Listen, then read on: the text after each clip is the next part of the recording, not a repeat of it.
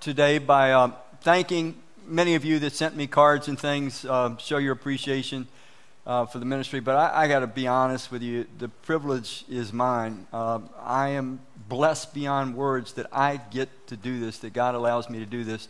But nevertheless, for you that sent me the cards, thank you so, so much. Um, affirmation, you know, it always helps make sure I'm kind of still being effective and hit, hitting the target. So thank you. Well, we're in this series called Steadfast, and one of the things that is repeatedly taught in the Word of God is that many start well uh, in their walk with God, but not all finish well. In fact, Jesus told a parable of a sower, and the sower went out to sow the seed. The seed represented the Word of God, the kingdom message, and he talks about how people responded to it. And in that parable, you can find it in Matthew 13, three quarters of the individuals that initially seemed receptive to Christ in his kingdom, three quarters fall away.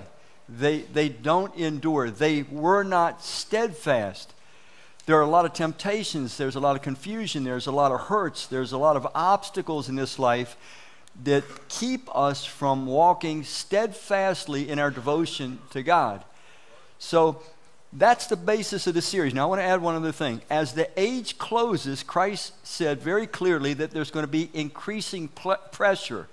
Um, he finally says it will end in a time called the time of great pressure or great tribulation. There is increasing pressure today not to stay loyal to Christ, not to stick to the Word of God, not to stick to the will of God, to be silent, to back off, to walk away. And so it's all the more important that we get this urgency of developing and cultivating this trait called steadfastness. So let's look at the kind of the synonyms for it once again.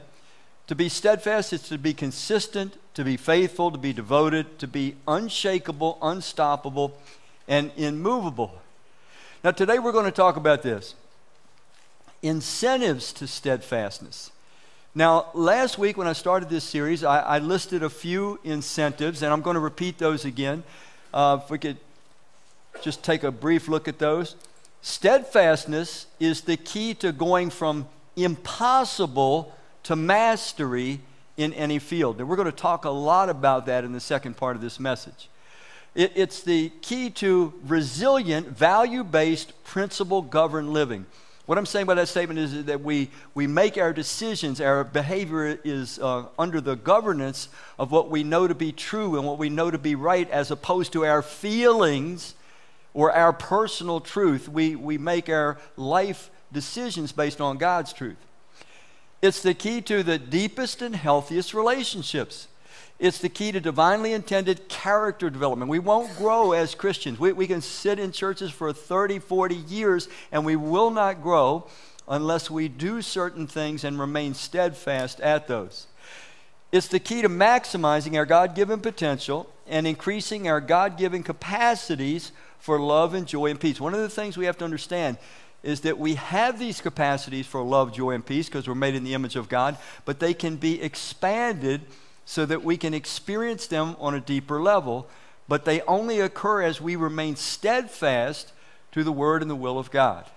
So, all these things are involved as incentives to steadfastness.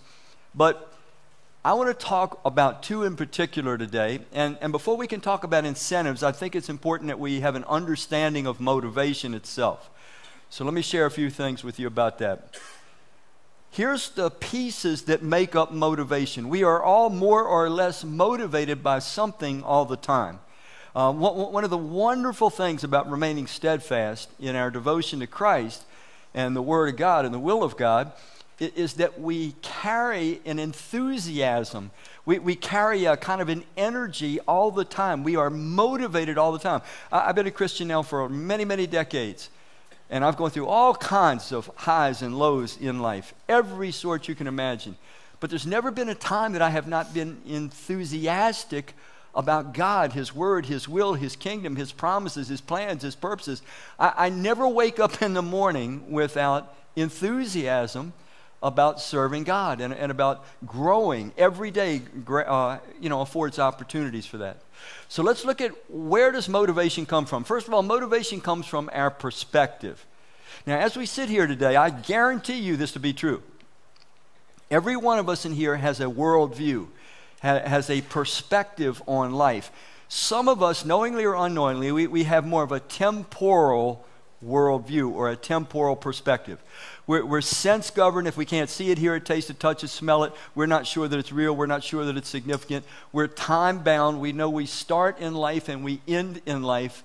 So we're sense governed, time bound, and we're driven more or less by the fear of death. And that tends to make us reckless in the way we live. We, we feel like I got to get all the gusto now. You know, I got to fill my bucket list because this life is all there is. When my perspective is temporal, my motivation will not be efficient motivation. It will not be trustworthy. It will not be healthy. But if my perspective is eternal, I am now seeing things as God has revealed them in His Word. I'm seeing His eternal purposes, His eternal plans.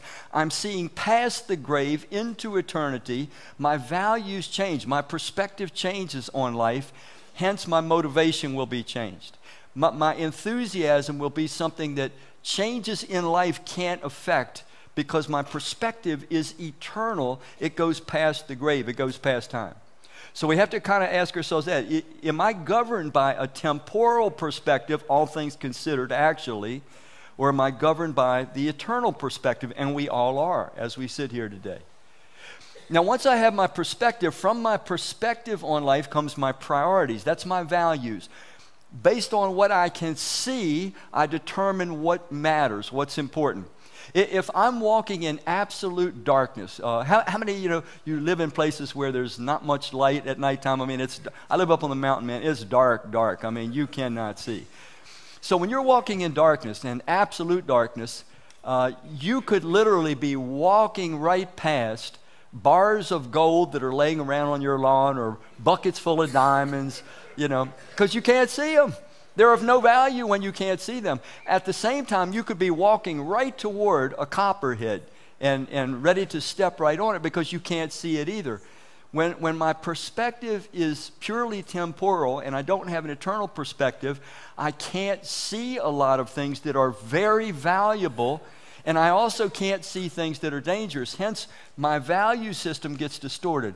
But if I'm walking with the eternal perspective, my values become clear. I see that what God says is good and righteous and valuable, it is, and what God warns about and calls sin, I see that it's dangerous, destructive, hurtful, so I start to avoid it. My values change.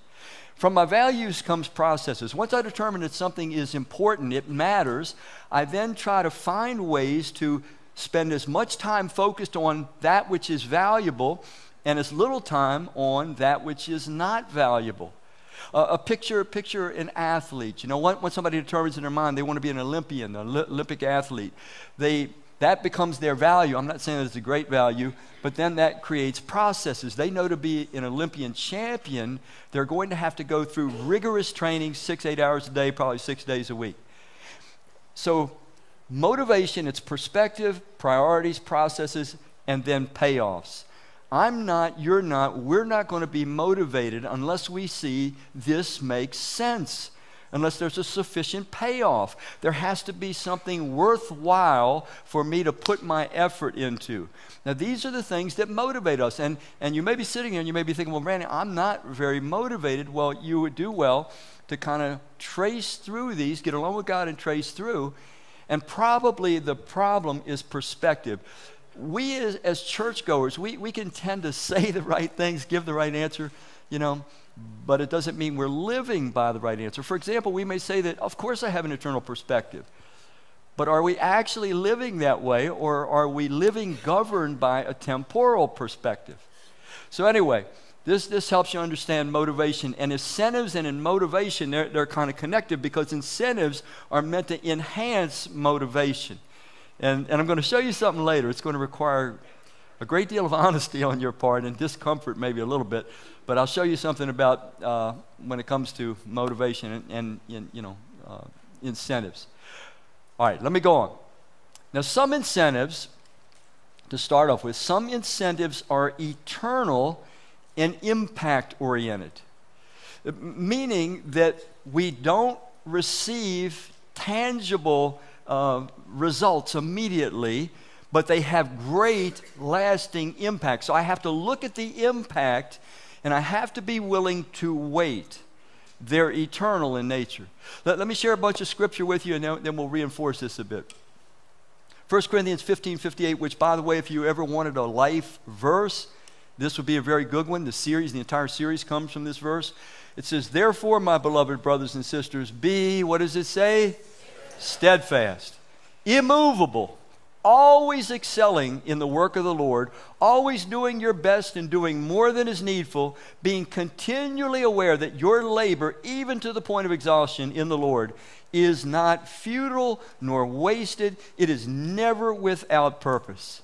So it's saying that we, we should be always involved, always engaged in the work of the Lord. There's never a season in life that we shouldn't be engaged in the work of the Lord. Now, the roles and the relationships and responsibilities are going to dictate what that looks like, and, and it's, it's you know, okay if that changes. At times, your work for the Lord might be utterly to devote yourself to your family, to the nurturing of your children. At other times, you have more free time, it might be other, other areas. But there shouldn't ever be a time because God promises anything we do that's aligned with His word and His will, His purposes, His work, that it's never wasted.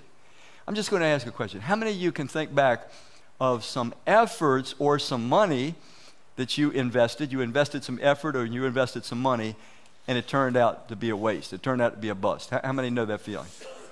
Okay, so here's God's promise. This is an investment we can make. It will never be lost. It will never be wasted.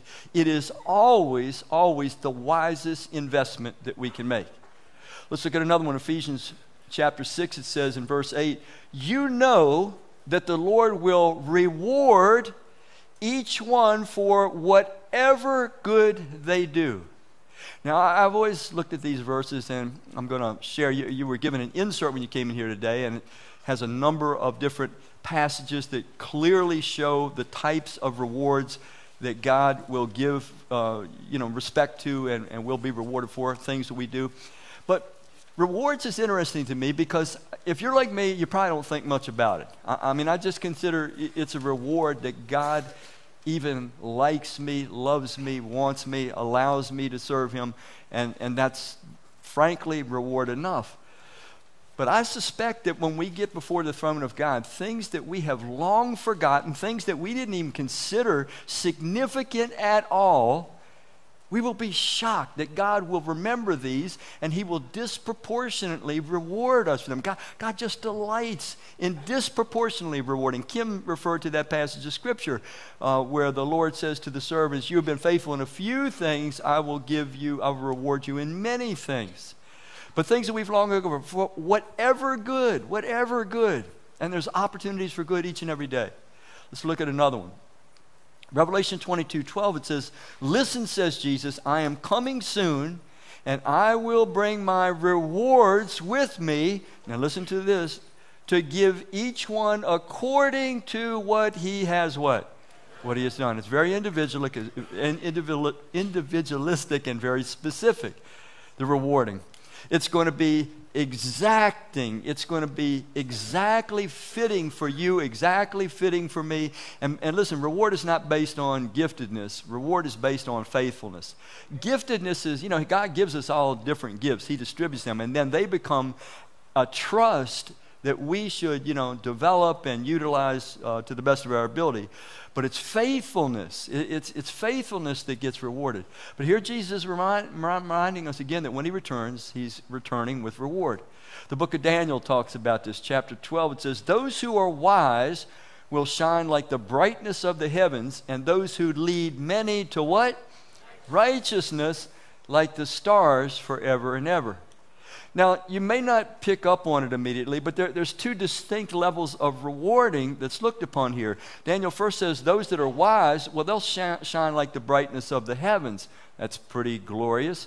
But then he says, Those who lead many to righteousness, they'll shine like the stars forever and ever. So he's showing degrees of reward. That is taught all through Scripture. Degrees of faithfulness fits us to receive degrees of further opportunity to serve God and serve others in eternity. The reward is a enlarged capacity to give, to serve, to love. Uh, it's, it's not, you know, like, oh, look at my mansion, you know, compared to that mansion over there. You're living in a little shack or I'm living in a little shack. I mean, you hear silly things that people think about reward, but reward is essentially, listen, what we're doing right now in this life, we don't know it, but we are auditioning for our eternal future positions, our eternal future functions. This is so hard for us to grasp because we can't see past time but, but we're showing by our faithfulness or lack thereof, by our ingenuity, by our zeal, by our passion, by our sacrifice or lack thereof, we are showing what we will be fitted to be entrusted with for eternity to come. Now, I know some of you are probably thinking, hey, look, man, if I get into heaven, I don't care if I'm on a park bench. You know, I had a guy actually tell me that years ago. as long as I make the cut, you know. But we're going to be surprised. We're going to be surprised. Now, nobody's going to be walking around heaven kicking golden uh, pavement and saying, oh, shucks, I wish I'd have worked harder and done better. And I don't want you to misunderstand me. Our good works don't make us earn a position in heaven. No, no, no. The, only people that are going to be in heaven are those that have put their trust in Christ and become his followers. And that's what fits us to be in God's kingdom. It's purely of his grace, it's purely of his mercy. Once we return to him and trust and become a follower of Christ, now he can work in us, he can work through us, and we're fit for his kingdom. But it's after we've trusted Christ, our faithfulness in life, it's going to matter. Your life matters. Every day matters. Every opportunity seized matters. Every small thing will become great when it comes time for eternal positioning and eternal functioning. And I, and I think that we're going to be very surprised at what a huge difference that that will make. So, I've been spending some time. I had a couple weeks off. You know, Kim and Pete did such a great job. So, so during that time off, I spent a good deal of time at the dump. I mean, some people go to the beach. When I'm off, I go to the dump. and uh, if you go to the dump, it is a most interesting place. Uh, you, you, first of all, you drive into this little concrete building, and it feels small when you're in there because there's this gargantuan piece of machinery with this like 500 pound shovel on the front of it that's scooping up trash and, and whizzing around. And you just know, man, if this guy doesn't see me, if I'm in his blind spot, my car is gone. It's, it's going to just crack like an eggshell. But the dump is interesting because when you get to the dump, and if you're like me, you know, you're a little curious. And so as I'm throwing my trash, I'm looking at the trash that's already there. I'm not going to take anything. In fact, they have a sign saying you can't. But. Uh, but, but the things you see, you know, th- these are things that were once, follow with me now, they were once very valuable to people. People worked hard, long hours. They spent their hard earned money to get these things. And probably some of these things, when they got them, they were very excited. They, they, they were thrilled to have these things. Maybe they waited a long time to get them. And now, and, and, let me go further, and they even argued over them in some cases. We don't have the money. Yes, we do. We need it. No, we don't. You know. So, a lot of emotion, a lot of intensity, uh, a lot of impact these folks felt when they purchased these things or were trying to negotiate to purchase these things. And there it all is. It's at the dump. It's thrown away. It's now considered of no value. It was once very valuable to them. But now it has no value at all. It didn't endure in value. And, and so every time I go to the dump, I think this, this is a real picture of life. Investing intensely, emotionally engaged in things that ultimately will really not matter. Now, I'm not saying that we don't need things. We need things to survive and all like that. I'm not knocking anybody buying things that you need or even things that you want. But I'm saying we ought to all have a cautionary um, position in our minds that someday, no matter how good and shiny and this looks, and no matter how excited I am that I have it, it's, it's going to end up in the dump. It's going to end up as trash. It's not going to have any lasting value. So, this should cause us to ask what does have lasting value? And I mean lasting, I mean what has value beyond death itself? Because that'll tell us what we should be investing most of our time and emotional energy and our resources into. Because those things are going to endure. And, and God means to incentivize, incentivize us by getting us to invest in the things that are going to endure and the things that when we stand in eternity, we're going to be so happy that we invested in them. Daniel says, Those that, that lead many to righteousness, they're going to shine like the stars forever. And we don't know exactly what that means. Is it going to be literally differing degrees of luminosity that show how faithful or unfaithful a person's been? I, I don't know. But what I do know is that Daniel led by the Spirit of God, is saying there's nothing you can ever do that's more valuable than to try to connect somebody to, their, to Christ, their Creator, and to lead somebody to righteousness. That's going to endure. So let's look at some things that will endure past the grave.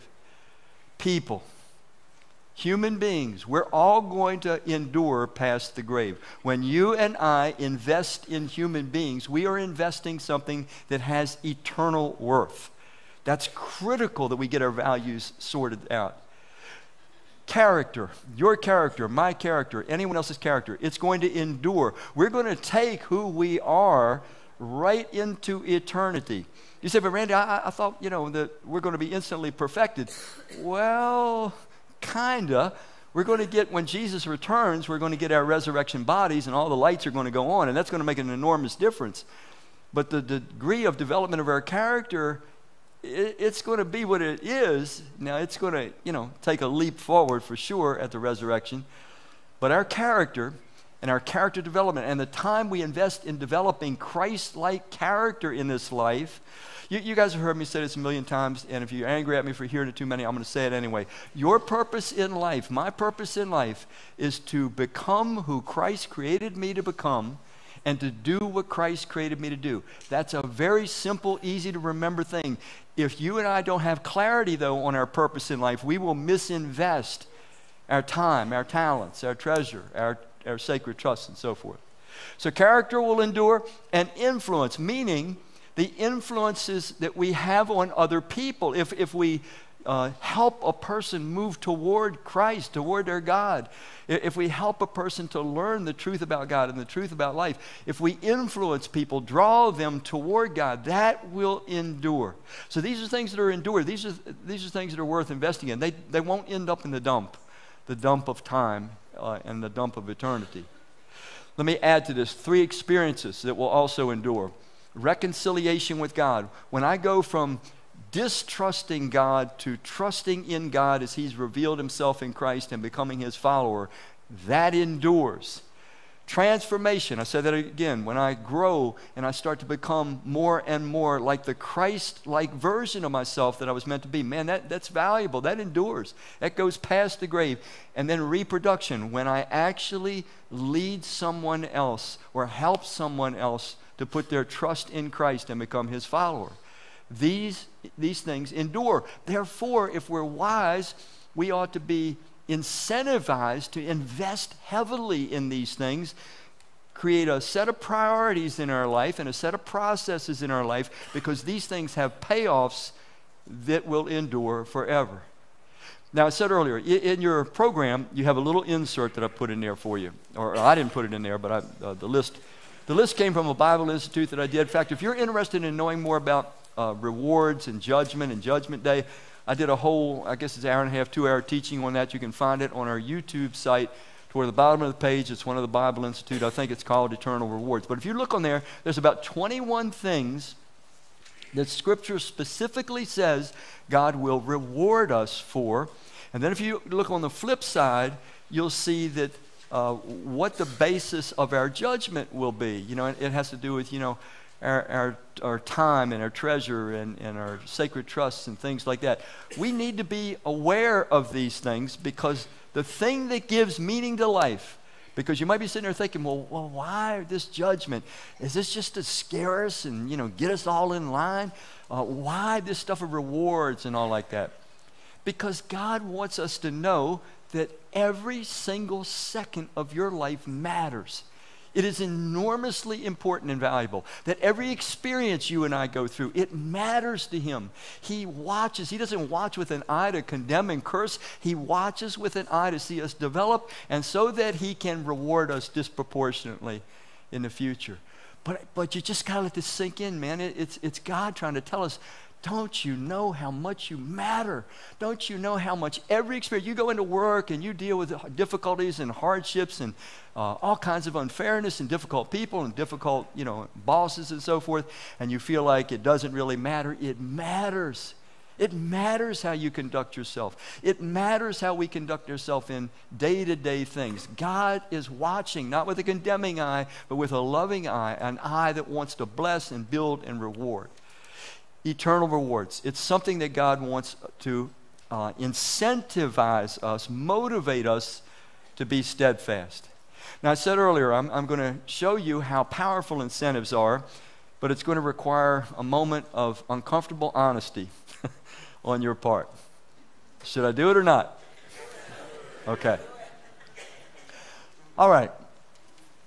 Statistics uh, they do statistical studies, they've done this for decades, and statistically speaking, about 85% of individuals that come to trust in Christ, be his follower, and stick, become steadfast. About 85% of them, year after year, decade after decade, they are first invited to church. A simple invite. Their friends, their co-workers, their family members, somebody that knows them, typically, somebody that already has credibility. It's not that a stranger can't do it because that, that happens uh, as well. But nevertheless, the ones that come to Christ and stick and stay and become steadfast, about 85% are done by a simple invite. All right, here's where we get the moment of uncomfortable honesty. I want you to just think, I'm not going to ask anybody to raise hands or anything, but I want you to think on average, and this is not meant to guilt trip you, please. This is an illustration. I just want this thing to sink in to show you the power of incentive. Um, try to think right now how many people on average do you invite to church in a given year?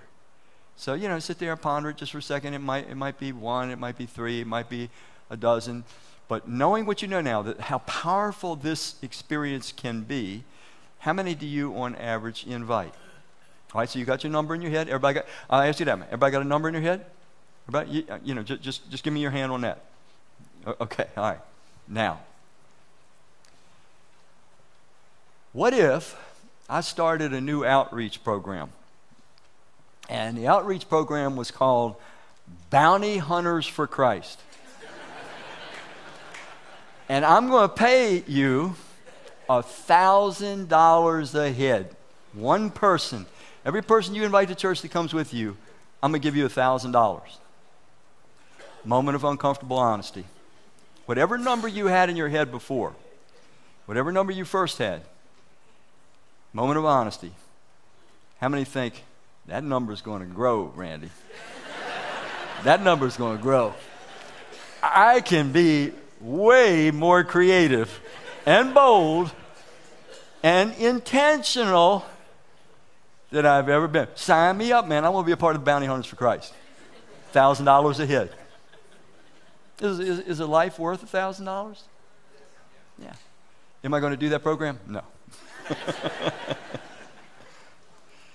now, I'm going to ask you for hands on this one. Moment of uncomfortable honesty. How many $1,000 a head your number went up? Can I see your hands? Oh, sure. Do you see how powerful incentives are? Now, then we have to ask ourselves, well, why, why doesn't the promise of God that He is going to reward us disproportionately for eternity, why doesn't that motivate us as concretely as a thousand bucks per head would?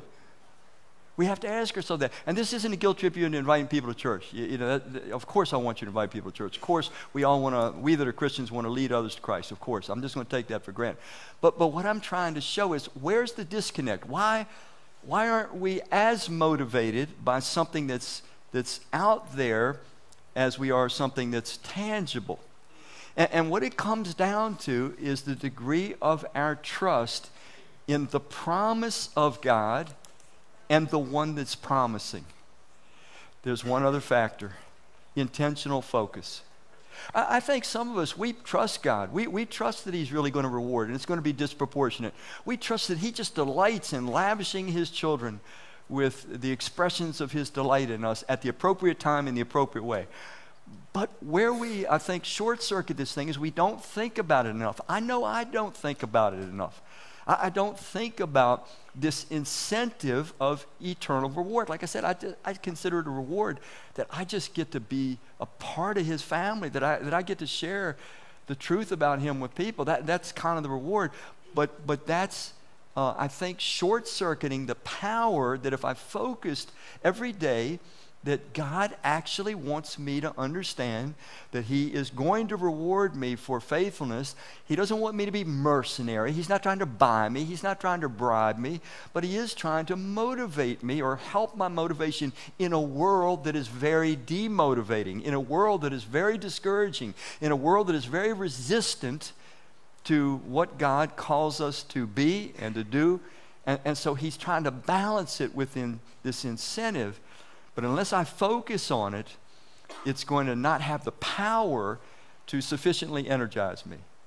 I, I, hope that makes sense. Now, now, the other side of this is that this some incentives, though, are temporal. They are right now. The payoff is now. Unfortunately, though, it's not quick, it's process oriented. Let, let's, let's look at that. Some incentives are temporal, payoff comes now while we're still living and breathing and process oriented. So we get it now, but we don't get it as fast as what we would like to get it. There is a process that's necessary uh, that goes in between. And this is where, as, as Christians, we get very confused. Uh, let, let, me just give you an example. Um, Leo, guy who plays keyboard, he's like a magician. We, have had a lot of, lot of different keyboard players through the 31 years of this church. We've never had anybody like Leo. Leo is, is a master musician. He, oh, yeah. His, um, his sense of timing and sensitivity to the, the atmosphere of the spirit, his ability to flow. I mean, the guy is just, he's in a whole different league. So, so let's just say uh, I go home and I pray and I say, Oh, God, I want to play the keys like Leo. And I am asking in complete faith that you can do all things. So, God, thank you. I'm auditioning this week. And so I go marching in and I say, Can, let, let me show you what I can do because I know God's going to answer my prayer because I ask in faith. How many of you think I'm going to play like Leo? no, no, it's not happening. It's not happening. It takes time, it takes work, it takes training, it takes uh, steadfastness, you know. And so God works through process. Farmers know this. You know, a farmer just can't go out, in the name of Jesus, I declare that field will be full of corn, you know. and not plow, not, you know, seed or anything. We, we, we accept process on a regular basis, but as Christians, for some reason, we, we turn off the circuitry.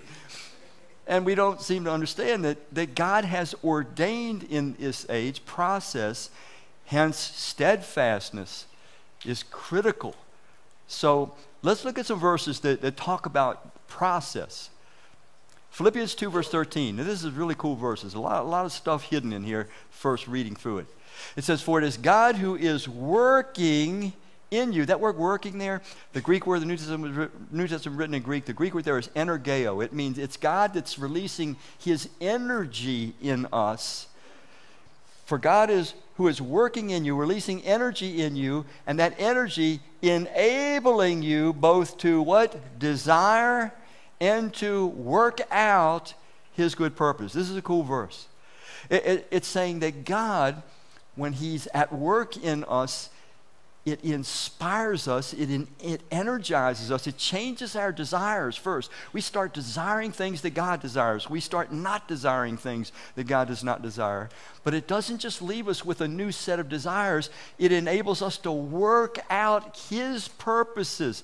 God is doing all His work on this earth through you, through me, through we, the body of Christ. And God is energizing us motivating us, incentivizing us to desire His will, to desire the right things, and then actually to have the power to be steadfast and to stick with it and to work it out on earth. It's a powerful verse. Let me show you another one.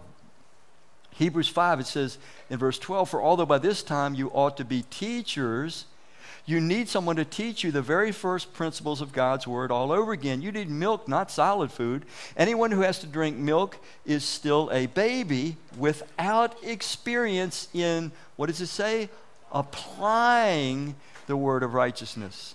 So the writer of Hebrews is saying that, that, that if I'm not uh, practiced, if I'm not skilled in applying, it's one thing to read the Bible, it's one thing to even know what it says accurately, and that's important, that's critical, that's a first step. But then God wants us to, to grow. How does this apply in my everyday life? It goes on to say this. But solid food is for the mature, for those whose what?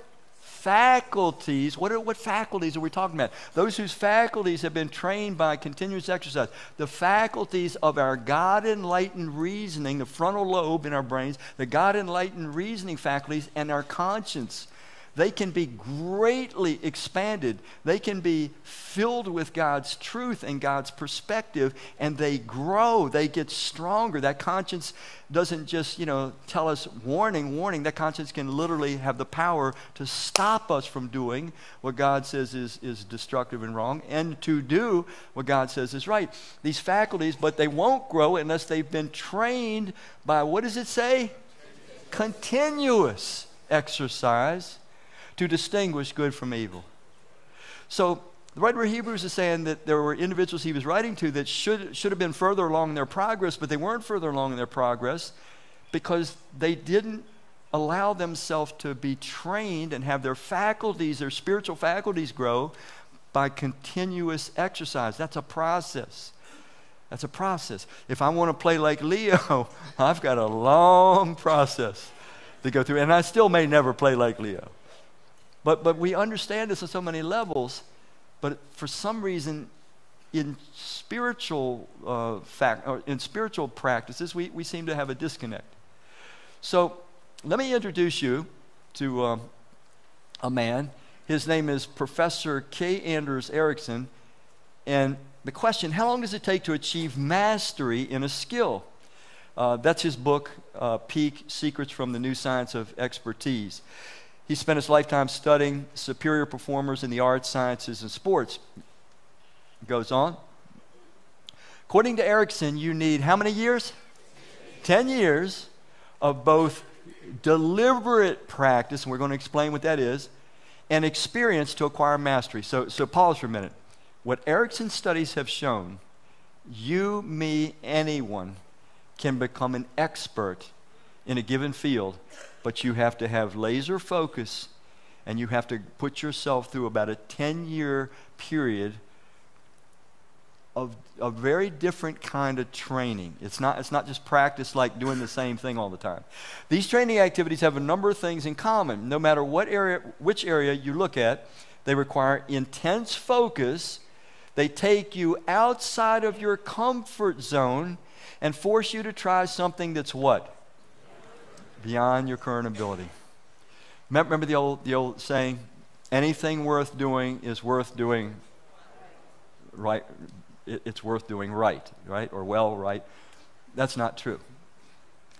If you wait until you can do something right, you'll never do it. Here's the saying you need to tuck away anything worth doing, it's worth doing now, and it's worth doing poorly. Because if you don't do it now, you're not likely to do it. And if you don't, if you're not willing to do it poorly, you'll never do it right. You'll never do it well. So that's.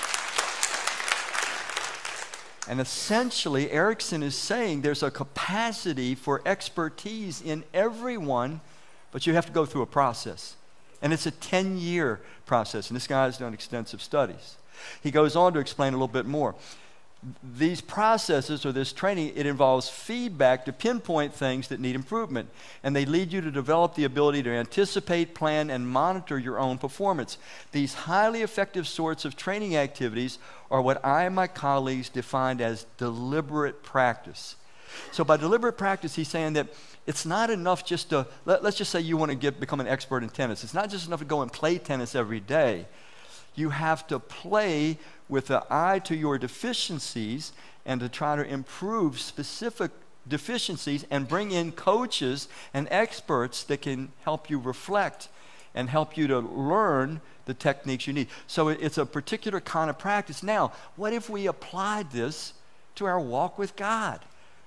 I, I, I mean, I'm going to give you an example. So, sometimes, sometimes people wonder, they say, you know, I hear about this peace that God's supposed to give you, and I hear about this joy and I hear about this love, but I don't feel any of that stuff. I, I, oh, I, I so want to feel it. Picture someone like this. Picture someone, their cabinets are full of food, their refrigerator is full of food. And you have just cooked them a meal, and, and the plate is right there. They can, they can smell it. And they're, they're, they're there with the plate in front of them, and they're saying, Oh, God, I'm so hungry. Why do you allow me to feel this hunger pain? Why won't you feed me? Why won't you make me feel full. Oh God, am I not your child? And the obvious is just pick the stinking fork up and put it in your mouth. Process. And you'll feel full if you do it enough times. But, but Christians think that we can just, oh God, give me peace, give me joy, give me love. And He just zaps it into us. That's not the way it works.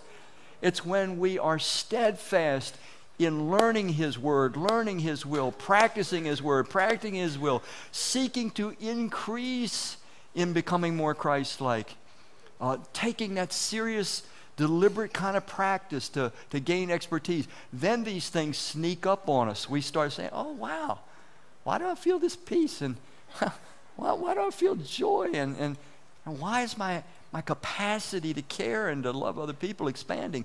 It happens after a process. You can't pray it into you, right? How, how, many, how, many, how many of you know this? There, there, there are people that believe, um, I'm, I'm going to get somebody angry. I don't know if I should say this or not. I'll say it. Uh, there are people that believe so strongly that God can heal. I believe God can heal too, okay? But there are people that take it to a different level. They believe that God always heals, always must heal. He's promised He'll always heal. And if we don't get healed when we pray, it's just because we, we lack the faith or we got hidden sin or something like that. Well, those same people that believe that with all their heart, if they break their arm and that bone is sticking out through the skin, how many of you know they're not going to just pray? Right? How many of you know that those same people wear glasses? So we, we have to dial in God's methodology in this age. And part of that methodology is utilization of process, taking the opportunities and abilities and capacities that He's given to us, that He's put us, you know, in contact with, and using them and using them steadfastly. That, that's, that's critical. Let me share a verse with you. Galatians 6, verse 9, it says, Let us not grow weary or become discouraged in doing good, which shows that we can get tired of doing good. We, we can feel like it's not happening, it's not making any difference, it's being taken advantage of. We can get discouraged. For at the proper time we will reap if we do not what? We got to remain steadfast.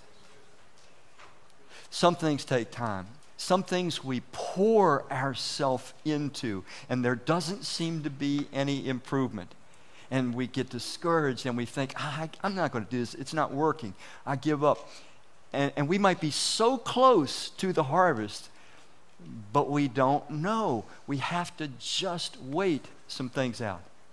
In, in my office, over my desk. I hope this picture will come out where you can read it. Now, you probably can't read it, can you? Can we get it on the big screen over there? It's still kind of light. I'll read it to you. What it says in the corner the desire to quit is the last obstacle between you and what God has promised you. Now, I don't even remember who gave me that. I know I've had it in my office probably uh, at least 14, 15 years now. Oh, thank you. I should have. I should have known. I'm going to write that down. Be more appreciative. Specifically. I should have known. I'll tell you something about myself. Key second. uh, First of all, I, am going to say this. I don't do this anymore. I haven't done this for uh, probably 10, maybe 15 years. Um, but my first 15 years or so, um, there were more times than I, I feel I feel embarrassed if I ever told you how many times that I would literally, man, I'd, I'd get so discouraged. And I would go through this scenario. I had the same scenario. I was going to get in my car. I was going to drive it until there was no more gas in the tank. Wherever I was at, I was going to land in that little town somewhere, not let anybody know anything about me. Just be this little nice, weird fellow that sits in the back, you know, pew in a church. Never open my mouth again about, you know, anything and work in a t-shirt shop or something like that and just wait until my life ended. I, I would get that scared, that, that beaten down, that discouraged. Now, thank God, uh, I lived through enough of those things, and each time I lived through it and not quit, I'd recognize, oh man, what was I thinking? Why, how did I ever allow that in my head? And I haven't for, I guess, 15 years now. I hope it's been that long. But maybe you're feeling like that. I'm going to read this thing to you again. The desire to quit is the last obstacle between you and what God has promised you. Some things take time. We have to wait on the Lord. And the time feels like it's, it's paralyzingly slow. But I've seen God work and things happen that I never thought would have ever happened.